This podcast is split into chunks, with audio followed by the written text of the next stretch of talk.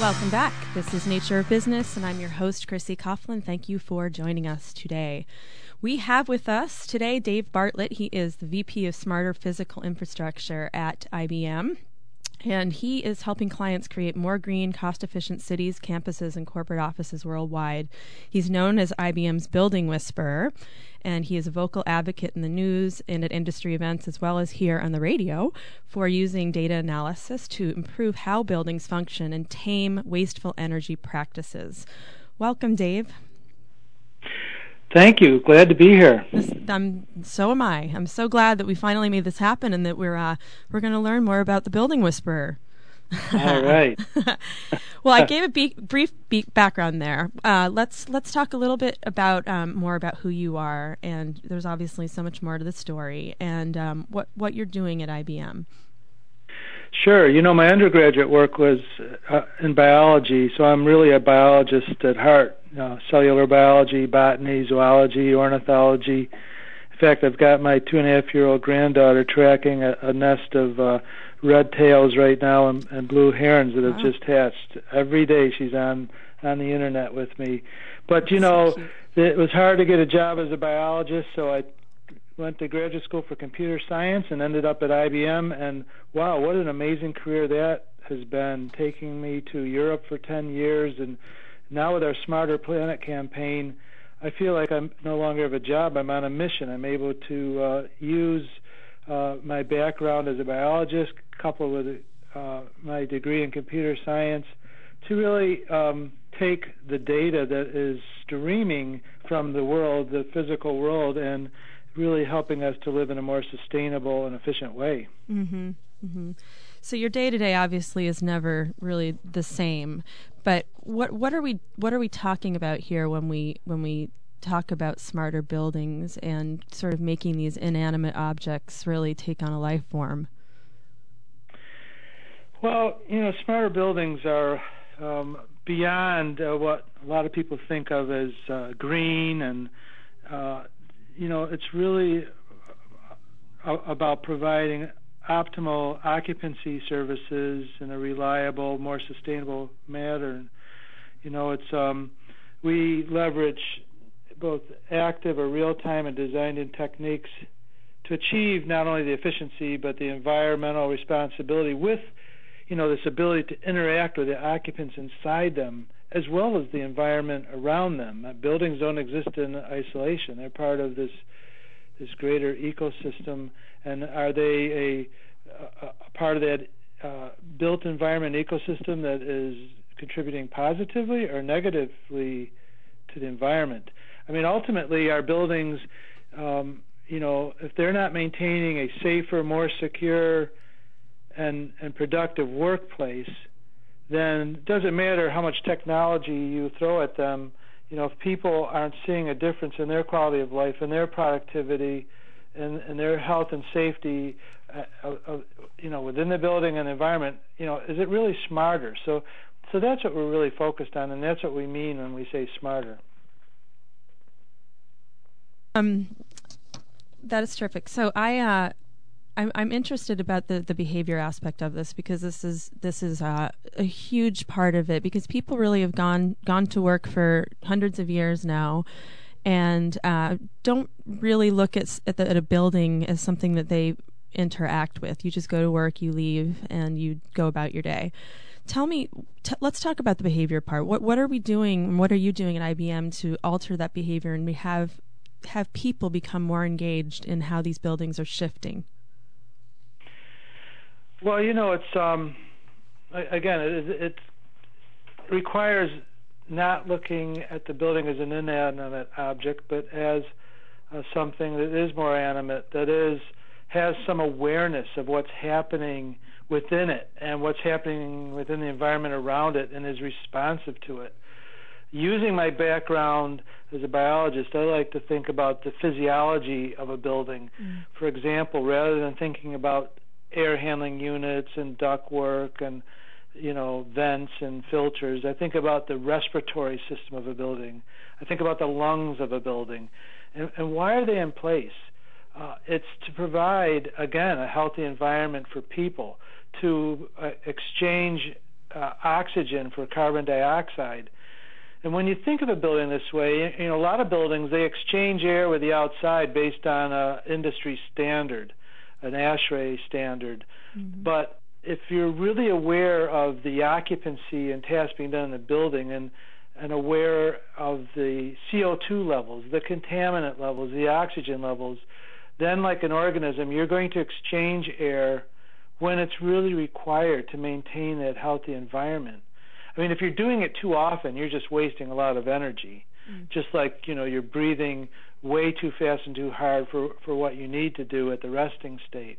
On the other hand, if you're not doing air exchange often enough, you know, then you're creating an unhealthy environment by not removing the CO2. Something to ask yourself when you come back from lunch and feel sleepy in your office is, you know, what's really happening with the air in this building? So, right. You know, we have the technology to do that, and that's where the focus should be. To make people more engaged, you know, we've arrived at a point in technology where it's just so easy to do that with the, you know, mobility, the number of smartphones. You know, one of the statistics I thought was interesting was last year we exceeded the number of wireless subscriptions in this country compared to the number of men, women, and children living in the country. We had more wireless subscriptions than we had people. That's so crazy. People are highly connected.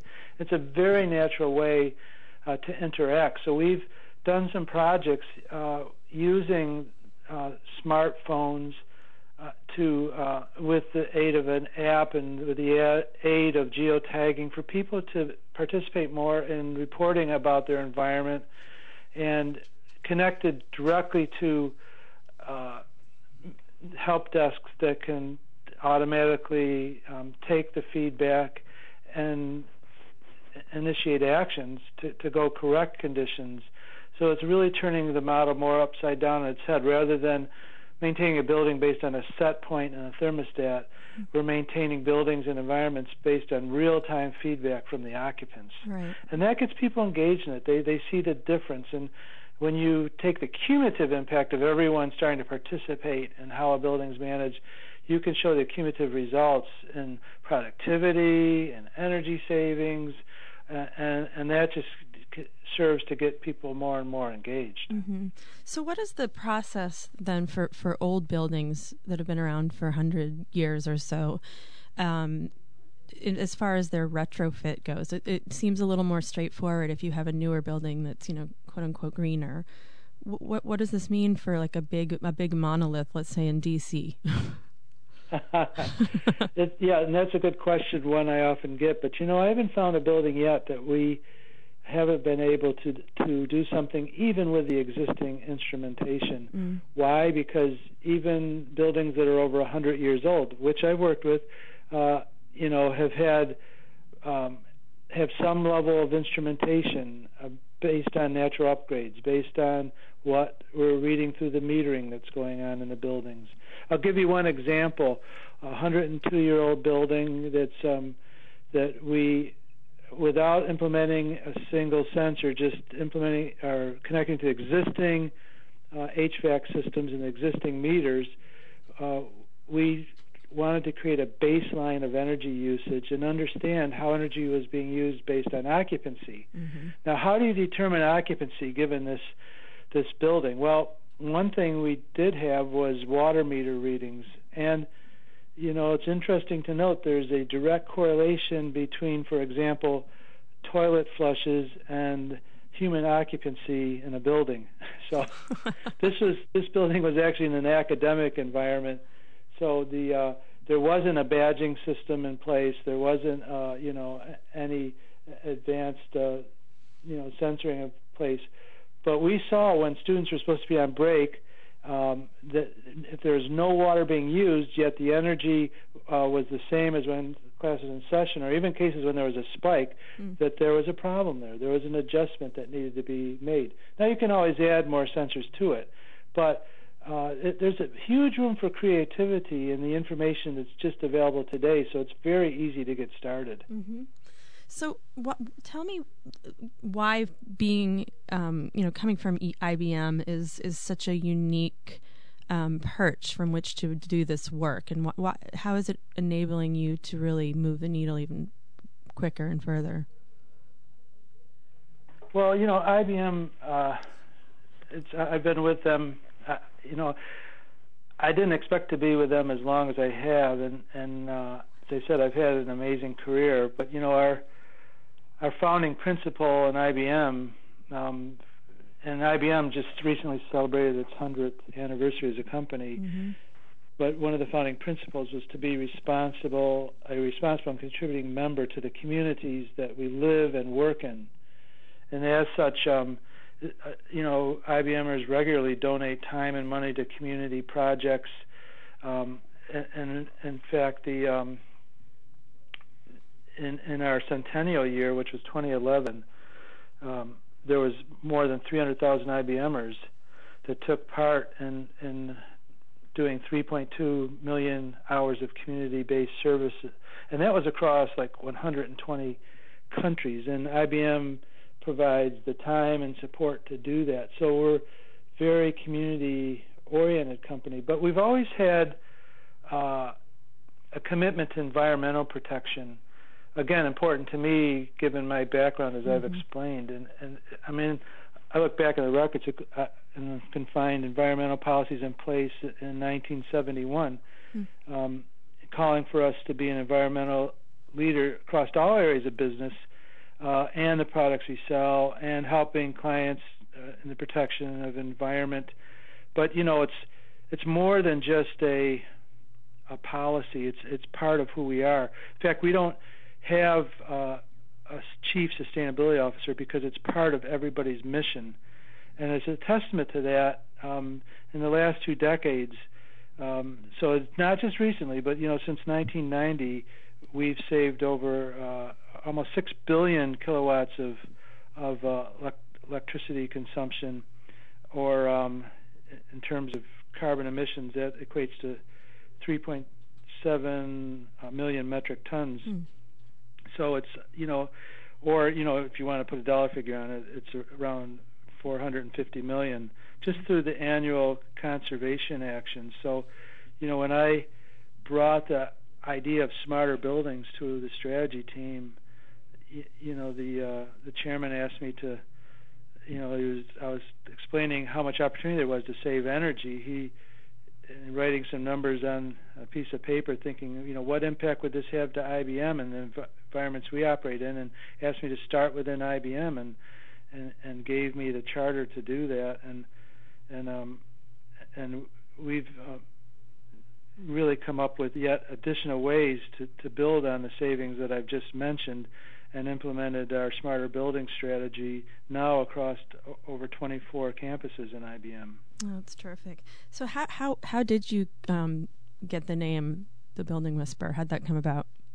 Well, it's what's happened in the last couple of decades is this proliferation of smart sensor technology. Everything is emitting digital data. Even if you look in your home, everything's got a blinking light on it now, including what makes toast in the morning in our house. This toaster has a digital LED readout. It has functions like if you press a button, the toast can come up and you can look at it, and it can go back down without missing a beat and keep toasting. And when I go on vacation, I even unplug this toaster now because it's the phantom load factor there. But my point is, the world has become so highly instrumented. There's so much data coming from it that if we just take the initiative to listen to it holistically in respect to what's being done in that space, an awareness of the task of that's being done, and awareness of what all the data is telling you about that infrastructure that's serving that task, there's a huge opportunity here to do things efficiently. Just to put some numbers behind it, 200 billion physical assets now in this world have intelligence and are connecting to the internet, that are creating this phenomena called Internet of Things, that promises to be as transformational as the original internet was to people and connecting people to information.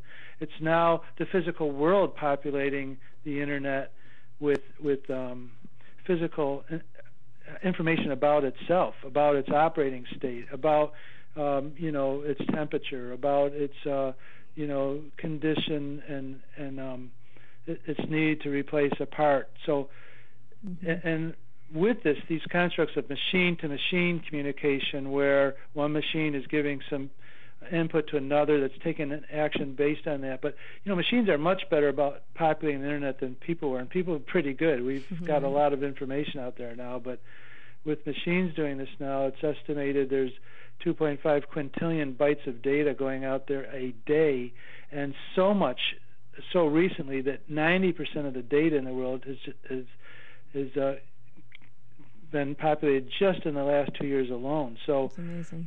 So with all this data, with all this awareness, I know this is a long answer to your question. But that's okay. It's helpful.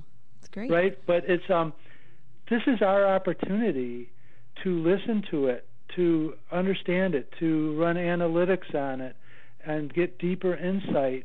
And we have an opportunity, and I maintain an unprecedented opportunity, an opportunity for transformation that we haven't had before in how we run our built environment in a far more efficient, task-oriented manner. So the idea was, if we holistically can listen to a building, we can heal it of its wild energy and water wasting ways, and that's where kind of the Building Whisperer idea came from. No, that's great. That's a good answer. You're kind of saying that the technology, everything's there for us, for the taking. We just have to organize ourselves around it. Is that?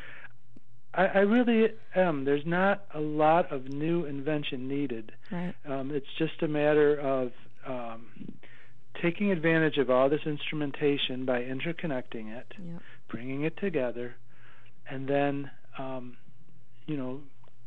gaining intelligence from that collected set of structured and unstructured data. Now, it doesn't mean it's easy, because this is definitely, as I was describing earlier, a big data play. A lot of the data from our physical environment has a very short shelf life, in that if you want to take action on something based on current temperature or state, what's relevant this hour may not be relevant in the next hour, etc. So it takes IT constructs that the old IT applications aren't built for. When we talk big data, we're talking about how do you warehouse data, how do you stream it, how do you correlate and sort it and filter it, how do you run analytics on it, how do you visualize it, but doing it in a time frame where you can take this meaningful action. And of course, in IBM's terms, this is what IBM does. This is what we've spent decades building, this capability to deal with data at these levels. So it's a very natural play for us, and one that we think can add a lot of value to a lot of the other great efforts that are going on in the world around greener buildings and energy systems and lighting systems.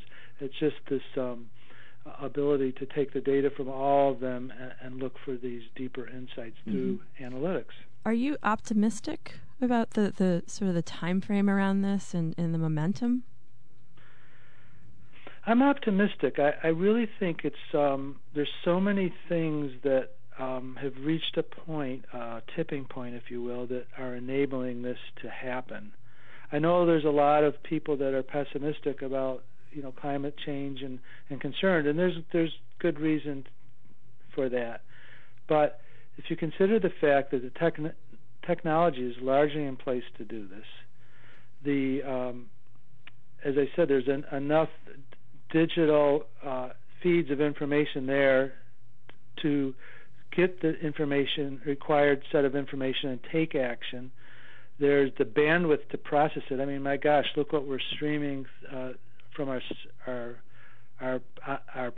smart pads, tablets, and our phones even video-rich content. So we've got this amazing bandwidth. We've got amazing advances in storage at the right price point. We've got awareness that we haven't had before with some unprecedented climatic events that we've had to deal with, especially in the Northeast or places like New Orleans. Mm-hmm. We've had some great awareness at the state and federal level and legislation. You've got President Obama's Executive Order 13514 to reduce energy in the federal portfolio, and we're involved in that project to help mm-hmm. do that. But we've also got a lot of state-led initiatives that have gotten more visibility, frankly, from the number of climatic events. So I'm personally working with and met with the governor of the state of Connecticut, who just through some of these freak storms have been without power for as much as 2 weeks. Right. But also the state of New York, working with Rutgers and the state of New Jersey to look at what we can do about be more resilient and more efficient based on what we've experienced in Sandy. So the fact that the capability is there, there's an awareness that we need to do something. There's we've got some leadership at the city, state, and federal level. Mm-hmm. You know, this to me is creating this, excuse me for the analogy, but the perfect storm mm-hmm. to move forward. And that's why I'm very optimistic. Well, I'm optimistic too, especially when I hear you speak at conferences, et cetera, and hear you talk about it, because it does seem so tangible, and it seems that it's, you know, it really is within the realm of possibility, and I think expeditiously speaking, if you will. Let's talk a little. We've got a few more minutes, and I wanted to talk about some of the big challenges you have when you go out there and you're trying to explain the kind of work and the importance of the work that you do. What are your deepest frustrations? Well, you know, for me, and hey, you know, I grew up in the 60s, so to me it's all about a movement. Right. You know, technology by itself isn't going to cut it. People have to embrace it, and people have to get behind it. And as I said, there's a lot of events doing that, but I think my frustration is getting more people to listen, to mm-hmm. believe, to understand, which is why I appreciate the opportunity to talk to you today. I mean, there's so much opportunity to transform the way we interact with buildings, mm-hmm. But it does require a kind of paradigm shift, you know, for most people in the space, because it's not, particularly the traditional facilities teams and people that operate in the space, it's not natural for them to do the big IT data play on top of this. It's kind of a new way to think about mm-hmm. the built environment. It's a whole new set of what ifs that we can ask, that we can apply with this technology. So, you know, we just need people to embrace it with all the possibilities to realize that full potential. So, you know, that's why I've taken on this.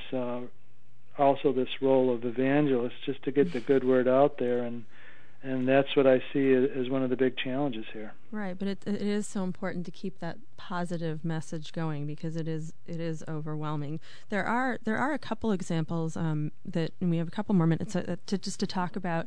I read on Tulane, a little bit was going on in Tulane, and obviously with the fallout of Katrina, Tulane University, a lot of it has had to be rebuilt. And also the facility in Rochester, Minnesota, which Rochester was actually in the news today, because they are getting 12 feet or something, or now 12 inches or 3 feet, I don't know, of snow today. So talk about climatic changes. But get maybe one of those examples of what has gone on in New Orleans or Minnesota. Can give our listeners an example of how it's working. Yeah, so Minnesota, you know, this was actually my first test case within the company. And why Minnesota? It's a 50-year-old site.